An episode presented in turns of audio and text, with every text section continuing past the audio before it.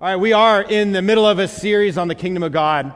And as we look at the kingdom of God, we've been using the book of Ephesians as the backdrop to this study. We started several months ago, and there are a total of three sections in our study.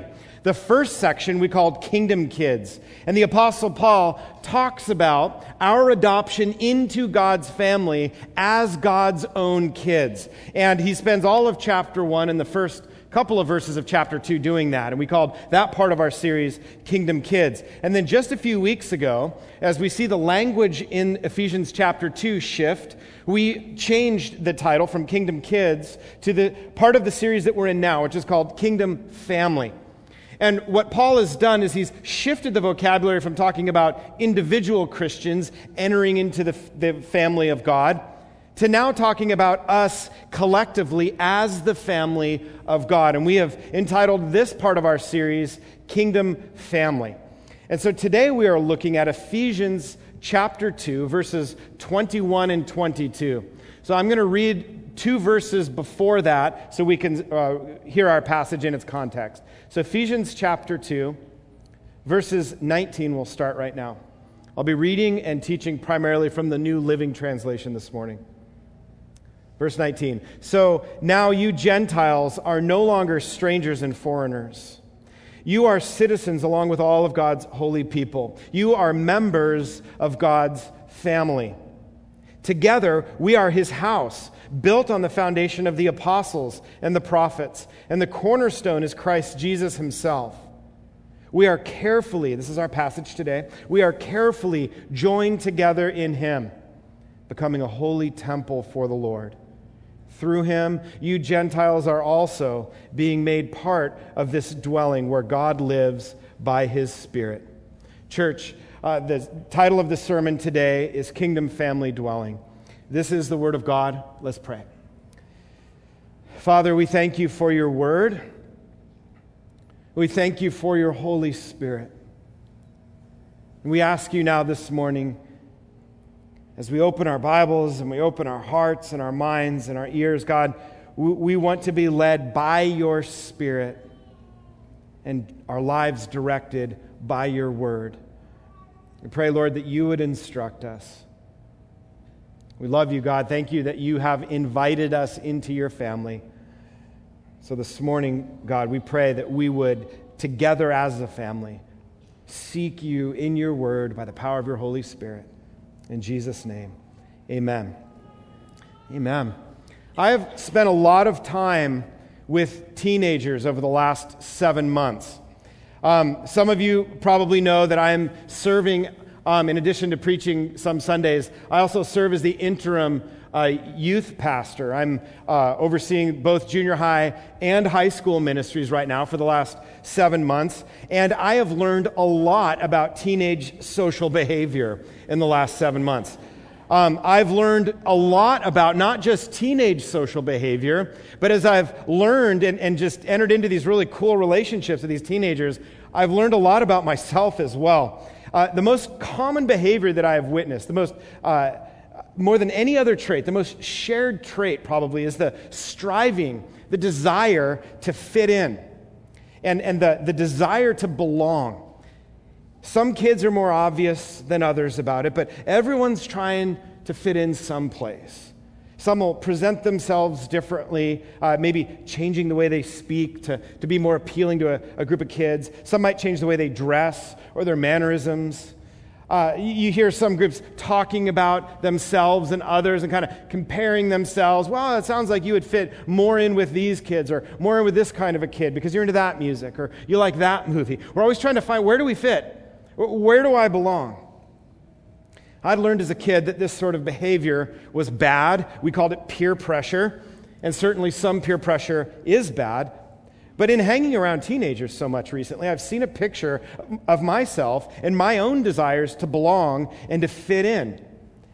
And I like to think that I'm a little more subtle with my attempts to fit in, but I've seen a lot in the youth group, a lot of the, sh- the same shared desire to feel a sense of belonging. It seems like we all long to belong. And while my observations may be objective, uh, even secular psychologists say the same thing. Dr. Karyn Hall, uh, who writes a lot for psychology today, she says that a sense of belonging is a human need, just like the need for food and shelter.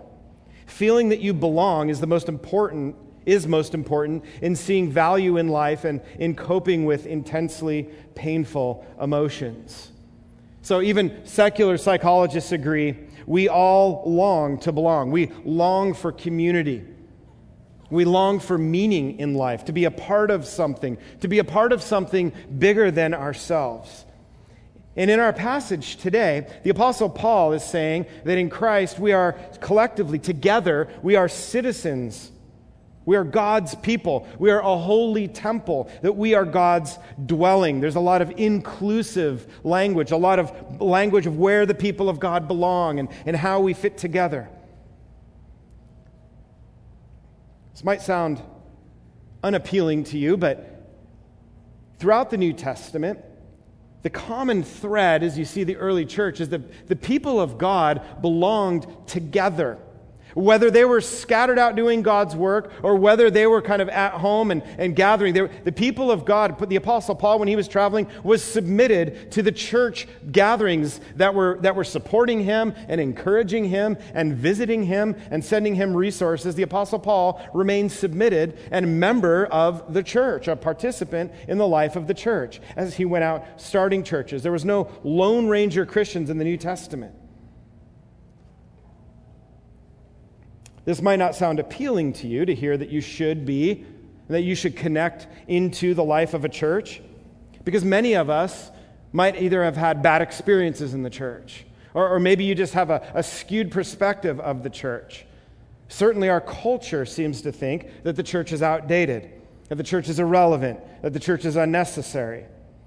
Our culture would say that the church is a remnant of past generations. It's not vital or appropriate for modern life.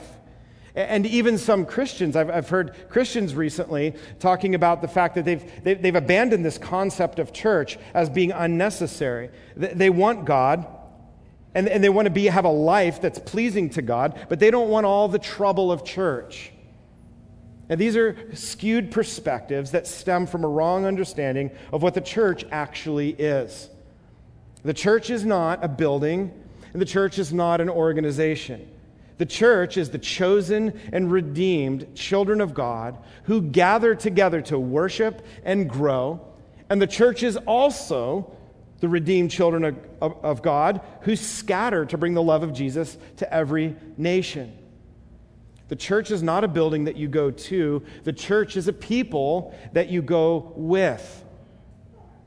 The church is not a weekly event that we attend, church is a family that we participate in.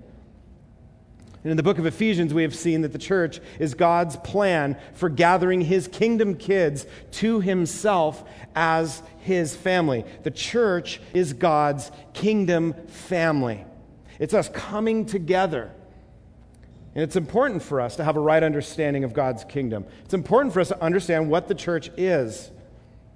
In our study over the last few weeks and in today's passage, Paul has used metaphor to help us understand the nature of the church and why the church is important. And we're going to spend a few minutes reviewing some of the verses that, that we've been studying the last couple of weeks to lay a foundation for our passage today. So in verse 19, we saw that to be a part of the church means that you now have citizenship in God's kingdom. Citizenship, as you know, is a big deal. If you've ever flown abroad to another country, you know that citizenship is a big deal. Because as soon as you get off the airplane in another country, the citizens and the non citizens are separated, and the citizens walk out of the airport and go to their cars and get on with their life, and the non citizens are made to wait in another long line to be processed as visitors into that country. And standing in that line and enduring that process, waiting to be processed by officials in a foreign airport, is a pointed reminder that you are not a citizen. You don't belong there, right? You're visiting. And as a non citizen, you don't have the same privileges or status or identity as a true citizen. And Paul reminds us that in Jesus, we are united in Christ together as citizens in God's kingdom. We belong with God together as citizens. That is a very powerful vocabulary. There's, there's a, a common identity that Paul is pointing out there. We are citizens.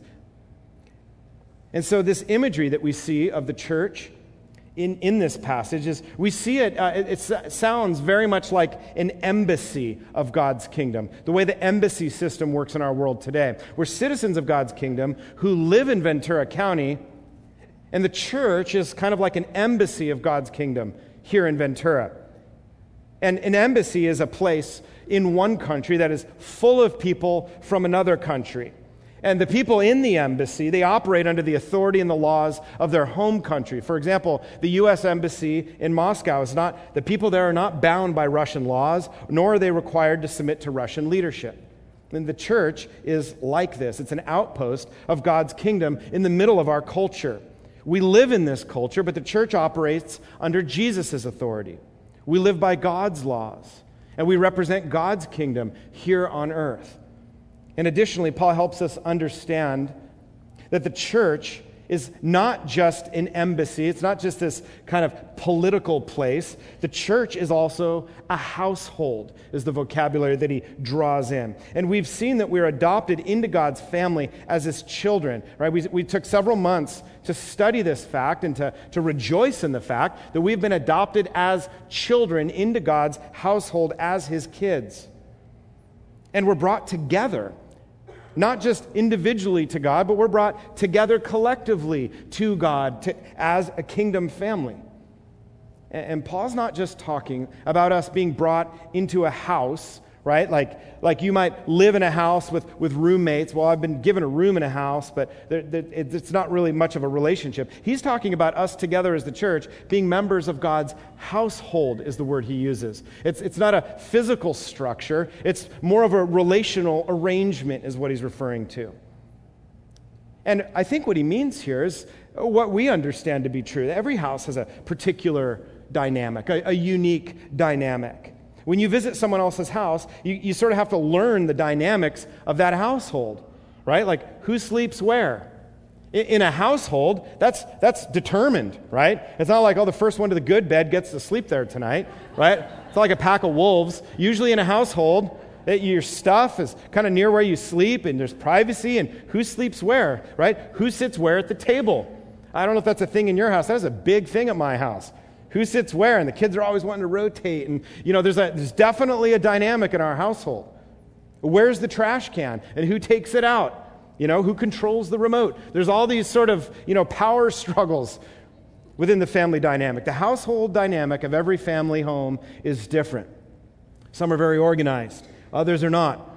Some are run by fear or, or run by shame or guilt or a domineering personality. Others are not. Some are run without a day to day authority figure. Some families don't gather around a family table.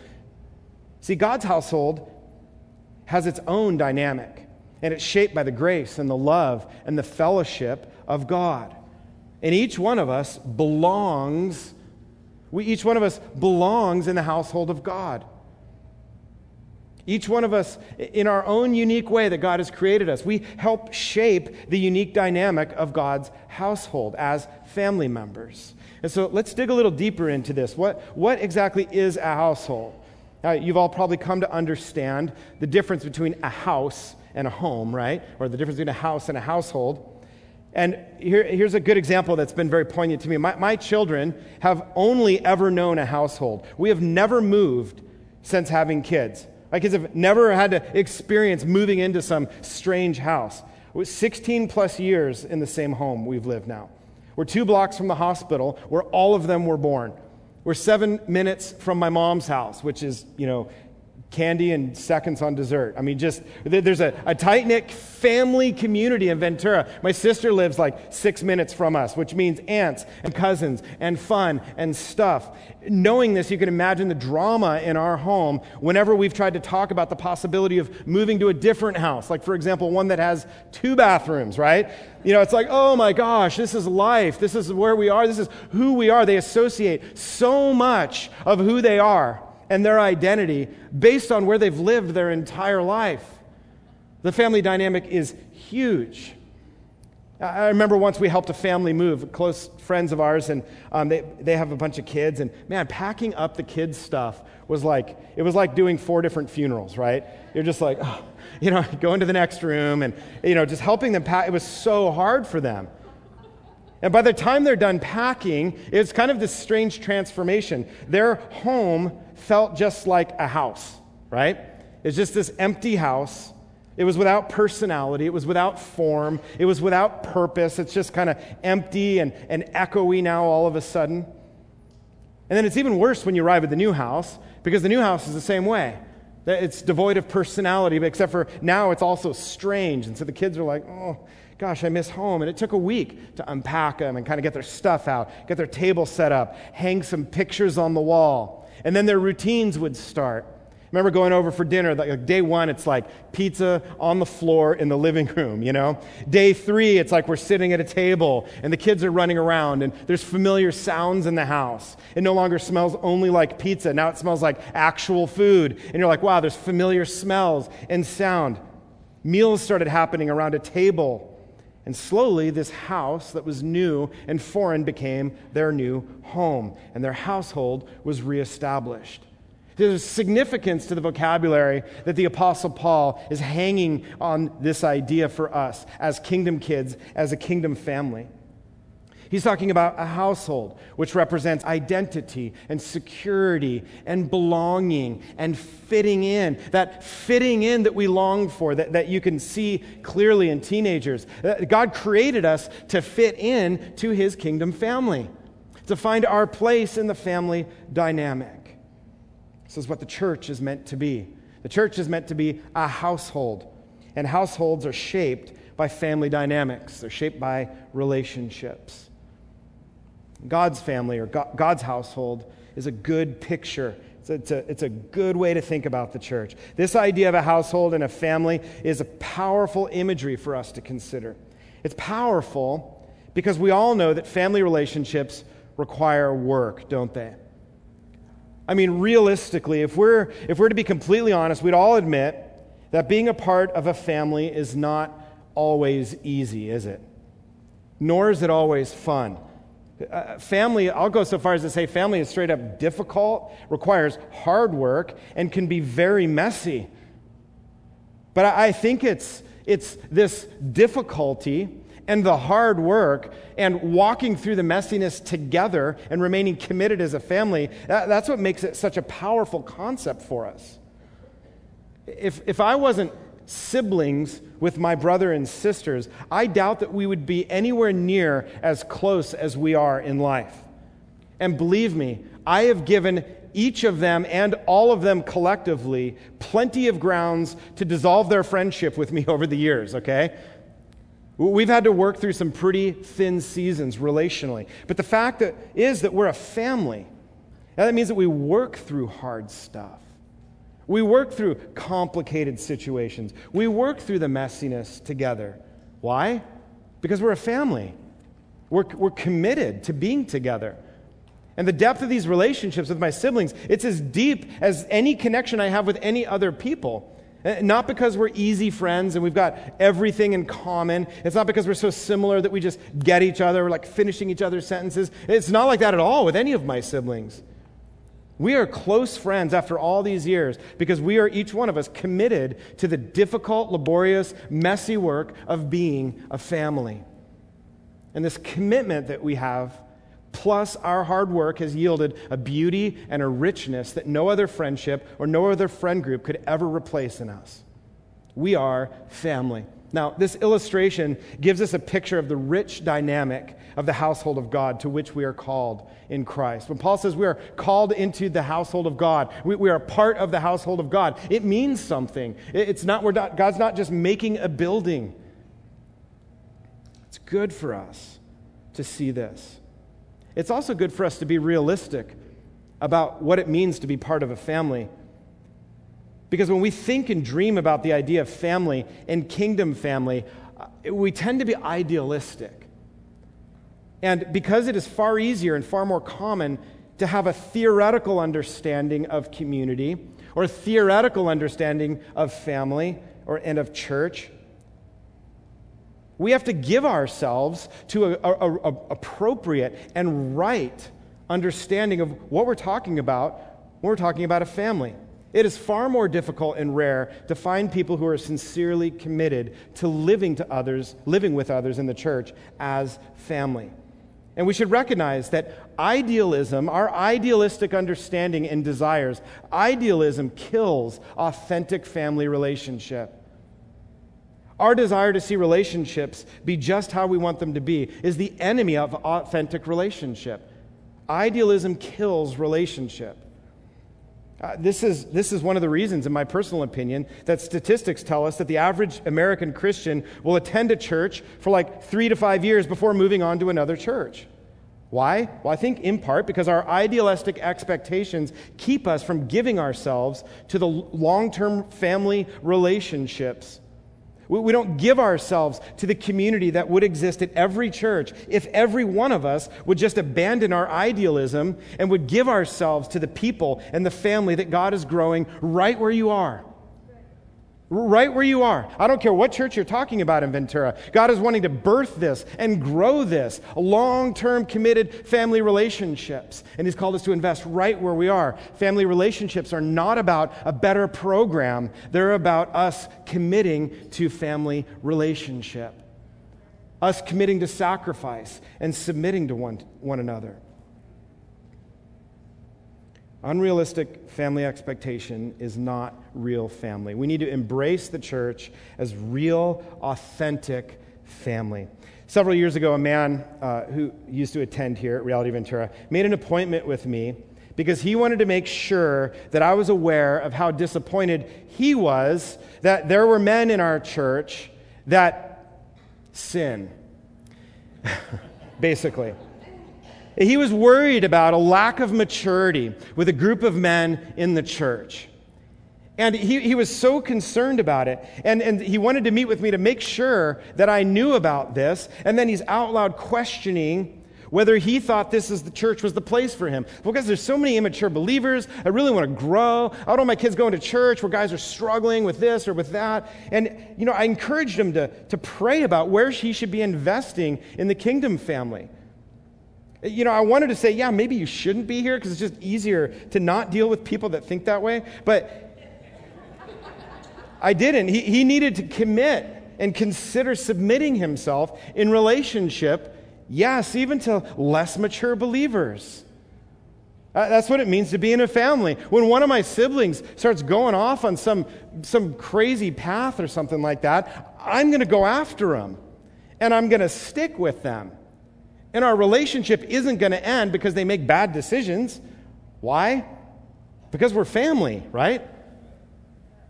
And, and my, my other siblings would always be, I'm, the, I'm like the, the person that they're like, oh, so and so is really struggling. Billy, you should go talk to them. You know, like I'm, I'm always being encouraged to go and reach out and seek that we do that with one another and for one another because we're family.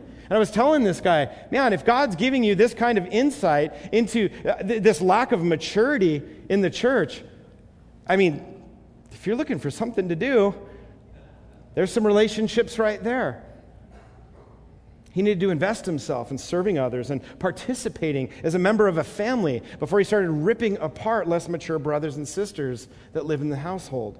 See, our expectations of what is ideal can be a real barrier for us in attempting to walk together as kingdom family. Other people have told me that they, they, don't, they just don't fit in at churches because the church should look like a hospital. Like, you know what the church should look like, Billy? The church should look like a hospital. You should just be like bringing sick people in and getting them healed. That's what the church is. The church is a hospital. And basically, the church should be a place where holy people exist to take care of, of, of you, right? And but the Bible doesn't describe or picture the church as a hospital. The Bible describes and talks about the church as a household. A household is very different than a hospital. Now, this does not mean that we don't care for those who are wounded, we don't nurse the weak back to health. This simply means that, the, that this care is relational, it goes both ways. See, when do we go to a hospital? We go to a hospital when we have very specific needs that we need met. We go to the hospital, we get their needs met, and then we leave the hospital. That is not at all what the family of God looks like biblically. In the household of God's kingdom family, we receive and we give care in the context of loving family relationship. God provides a household for us where He meets our needs as a part of a family. And I think one of the biggest reasons for this is that part of our need, no matter what your needs are, no matter what you're going through in life, part of your need is always that you need to help care for others and invest in others and not just be cared for. We're made in the image of God. We're made not, not just to, we're made not just to take, but to give and to participate relationally, investing in one another. We were made for the give and take of family relationships. And so we should expect and we should give ourselves to this difficult work, this often messy work of kingdom family relationships. And when we start really loving one another through good times and hard times, when we start forgiving one another when we've been offended, when we start investing in one another, we start caring for one another, when, when we stop expecting and we start investing into God's kingdom family, then we will start to experience and to look like the kingdom family that Jesus died for in order to create. Kingdom family requires sacrifice. This is why we're relaunching uh, community groups at the end of summer. Chad has been spending months with community group leaders, equipping them and, and pointing them to Jesus, pouring this kingdom family into them to lead and to shepherd Christian community, biblical church community. Not to get people more committed to reality Ventura or to keep everybody busier with good things. We want to see vibrant, healthy kingdom family community formed in houses throughout the week because that is the model of the church that we see in the New Testament. Big weekly gatherings as we gather together as a family on Sunday morning and house to house gatherings through the week worshiping, growing, sharing food together, ministering to one another, reaching out together, together as God's kingdom family. The church isn't meant to just gather here on Sundays. We need to walk and pray with and encourage and grow with and go out on mission with other Christians. We were created by God in the image of God for friendships that are as deep and committed as family. We're made for kingdom family community. And Paul takes this idea of household even a little deeper by saying that we're not just the household of God, we are also, in verse 21, the temple of God. Look at verse 21. It says, We are carefully joined together in him, becoming a holy temple for the Lord. So we in Jesus are a temple. Now, what does that mean? What, what is he getting at there? On the Old Testament, we learn that the temple is the dwelling place of God. It's where God manifested his presence. And so in the Old Testament, if you wanted to be in the presence of God, you would go to the temple. That's where you would go and do your business with God. Now, this all changes in the New Testament. In the New Testament, the temple can seem uh, even confusing if you try to study what is meant by the temple of God in the New Testament, because the temple is no longer a location, it's no longer a what. In the New Testament, the temple is always a who. And we see three different ways that the temple is described as a who in the New Testament. First of all, Jesus refers to himself as the temple. John chapter 2, starting in verse 18. The Jewish leaders are, are grilling Jesus, and they demanded, What are you doing? If God gave you authority to do this, show us a miraculous sign to prove it. All right, Jesus replied. Destroy this temple, and in three days I will raise it up. What? They exclaimed. It's taken 46 years to build this temple. And you can rebuild it in just three days? But when Jesus said the temple, he meant his own body. And after he was raised from the dead, the disciples remembered that he had said this, and they believed both the scriptures and what Jesus said. See, Jesus refers to his resurrected body, his new body, as the temple. And by this, we learn that Jesus is the dwelling place of God. After all, he was given the name Emmanuel, which means God with us. And so, what does this mean?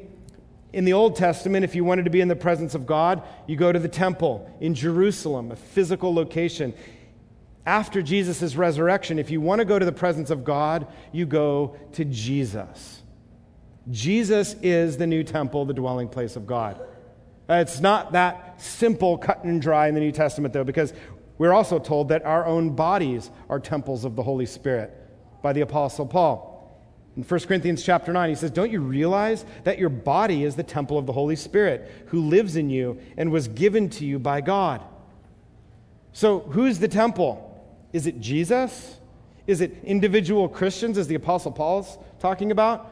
Uh, before I answer that, I'm going to make, make it even a little more confusing sounding by mentioning the third way the temple is referred to in the New Testament, and that's our passage today that we, the church, are the temple of God.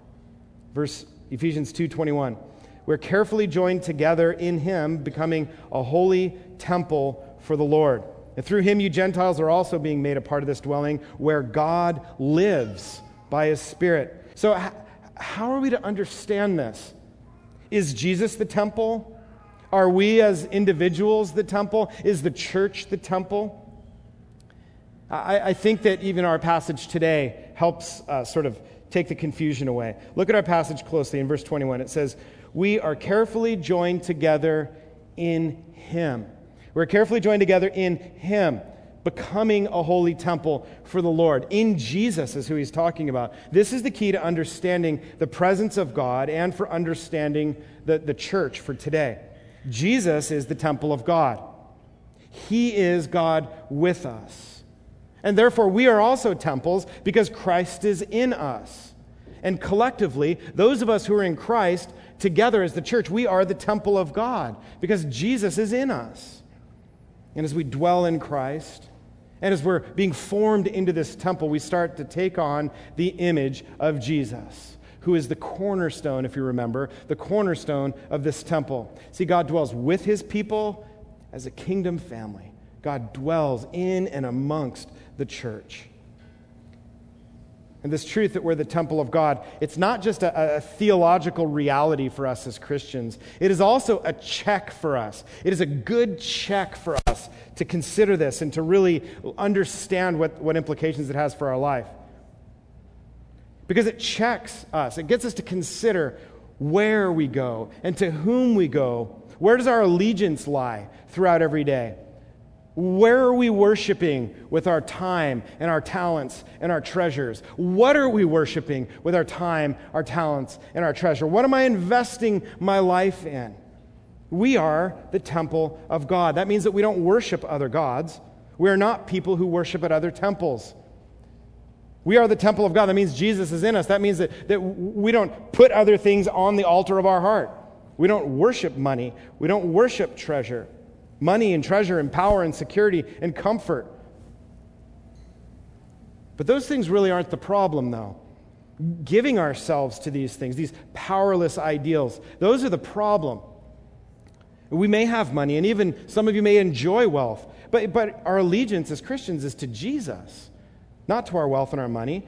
And, and all of us, we all have a form of security that are in our culture that people, most people in the world will never know. They'll never enjoy the security and the freedoms that we have. But we must not put our hope and trust in our security or in our culture or in our government because our hope is in Jesus.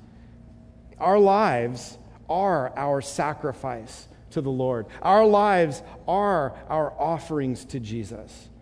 And we, both individually and more clearly collectively as the church, we are his temple. It's a holy place. And this is a good time for me to remind us that this building that we're so blessed to be able to gather in every week, this building is not the church. We are the church. You are the church. This building is not the church. Technically, you don't go to church, you are the church. You gather on Sundays as the church, and then you leave from this place Sunday afternoons as the church both individually and as a family. God's presence is in us. God's presence is in us as we gather, and God's presence is in us as we scatter. We're the church, we're God's temple, we're God's dwelling place. And in our passage today, we see a, a structural element to God's design of his temple. Read with me, if you would, uh, Ephesians 2, verse 20. It says, Together we are his house built on the foundation of the apostles and the prophets. And the cornerstone is Jesus himself. We are carefully joined together in him, becoming a holy temple for the Lord. Now, this temple is built on the foundation of the prophets, the, the, prophets, it says. That's a reference to Scripture. Uh, he's talking about the prophets. Those are people who spoke God's words to God's people throughout history. The words of these prophets are Scripture. This is God's word, is what he's talking about. Scripture makes witness of Jesus and is the foundation for God's temple. You've probably heard the expression that a building is only as good as its foundation. It is the same for the church. It's the same for Christian community. It's, it's only as good as its foundation, and God has given us His Word to be the foundation of the church. He's given us a good foundation. Isaiah says in Isaiah chapter 40 that the grass withers, the flowers fade, but the Word of our God stands forever. Scripture is the foundation of the church, but Jesus is the cornerstone. All scripture points to Jesus because he is the one with all authority. Now, Dom taught last week that Jesus had torn down walls of hostility, and he's now raising up a new temple with himself, Jesus, as the cornerstone of that temple. The cornerstone defining the nature of not just the foundation, but the, the whole structure. Jesus is not building with stones and timber, but with people and relationships. Jesus is the one building his church. He said so in Matthew chapter 16. Verse 18, he said, I will build my church, Jesus says. The power of hell will not conquer it. The church is Jesus's. He is the cornerstone. His word is the foundation. He is the builder. And in verse 21, we we finally we see kind of our place in here. We are the building materials. If you look at verse 21, it says, We are carefully joined together in Him, becoming a holy temple for the Lord. This is the architecture, the structural engineering of God's dwelling place with Scripture as the foundation, Jesus is the cornerstone. We're the building blocks, and God's dwelling is being built by God Himself. Having laid this foundation, chosen His building materials, He now chooses to dwell in this temple, this, this household. This is the kingdom family dwelling of God. We are the temple of God, and we dwell together with God in the household of God as the family of God. Hear a lot of the vocabulary. I've kind of pulled it all together. The vocabulary we've been using these last few weeks in these passages all comes together when we start looking at this idea of a household. We're the family of God, all together, dwelling together. And everyone is included. You look at verse 22. It says, Through him, you Gentiles are also being made part of this dwelling, where God lives by his Spirit. He's saying it doesn't matter where you're from, it doesn't matter where you've been, it doesn't matter if you feel near to God or far from God, it doesn't matter what you've done or, or what you've not done in your life. God is drawing all peoples to himself. And this temple of God is being built by God to include all people groups, all nationalities, all ethnicities, all races, the wealthy, the poor, the young, the old. And the Apostle Paul says, even the Gentiles. Guys, that, that's like crazy talk, right? Even the Gentiles, those are like the, the they refer to Gentiles as dogs. Those people were so far away. They just avoid them, didn't trust them, wouldn't do business with them. Even the Gentiles are being made a part of this family.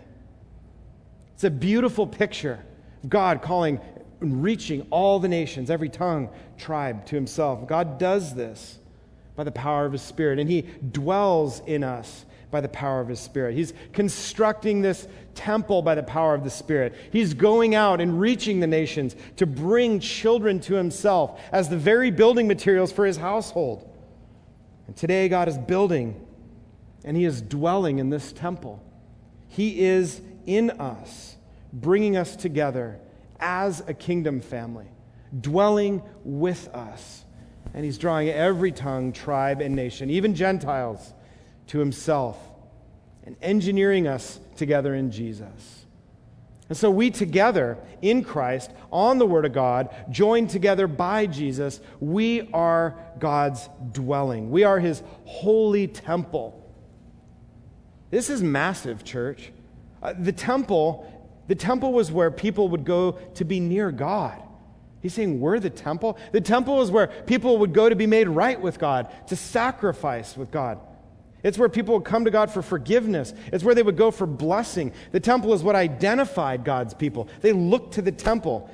It, it defined their culture, it defined their calendar. It defined what they wore, the law and the application of the law. The temple was huge. It was a big, massive complex, this physical reminder of where God is. And people had to travel from wherever they were to the temple to do this business with God.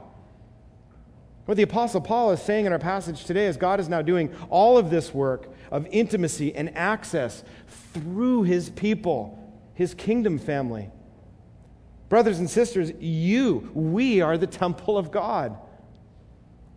We go, we bring the peace of God, the forgiveness of God, the love of God with us into the relationships, out into our culture, out into our jobs and the workplaces. God is in us, He is with us. And we now go to all peoples and bring the presence of God to them. It's a beautiful picture. People no longer have to travel to Jerusalem to be near the presence of God. Now, the presence of God is, is pushed out into the world by the power of the Holy Spirit and the desire of all Father of the Father for all people to come to Him. We now go as the temple out to the people. Church, we are God's kingdom family, and God dwells in us. We are the dwelling place of God. Let's pray. Father, I thank you for your word and for this passage and just the, the powerful implications that are in here, Lord. So now, God, I pray by the power of your Holy Spirit, you would move information down into a place of transformation in our hearts. That you would move the idea of family in our minds down into the work of being family into our hearts.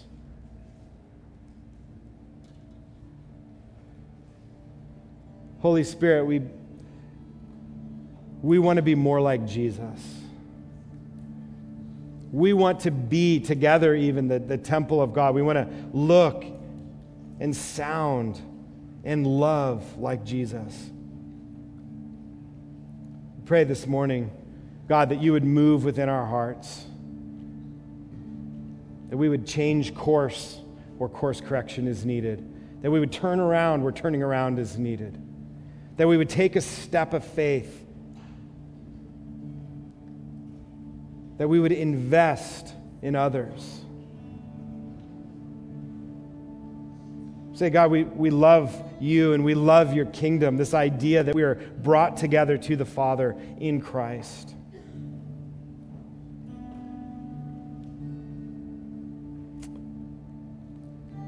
Today, some of us may be resisting the work of God to build your life into the kingdom family dwelling of God. Maybe you're balking at the idea of becoming family with more people. Maybe your family has been drama enough for you, and you're like, no, thank you. This morning, you need to hear that God, God has made a place where you belong. There is a place where you fit. This morning, God is inviting you into his loving family. This is a well led family by the Father. Together, we get to enjoy Jesus as the very dwelling place of God. Let's respond to the work of the Holy Spirit in our hearts and in our lives as, as we worship God today. The communion elements are up front here for us to have a, a tangible reminder and a tangible experience of the broken body and spilled blood of Jesus on the cross. The carpets are up here this morning to assume a posture of worship and submission before God. There'll be men and women on either side that are here to pray for you. They're ready to pray for you if you need prayer. But, church, let's, let's respond to God. Let's allow the Holy Spirit to really move His word into our hearts.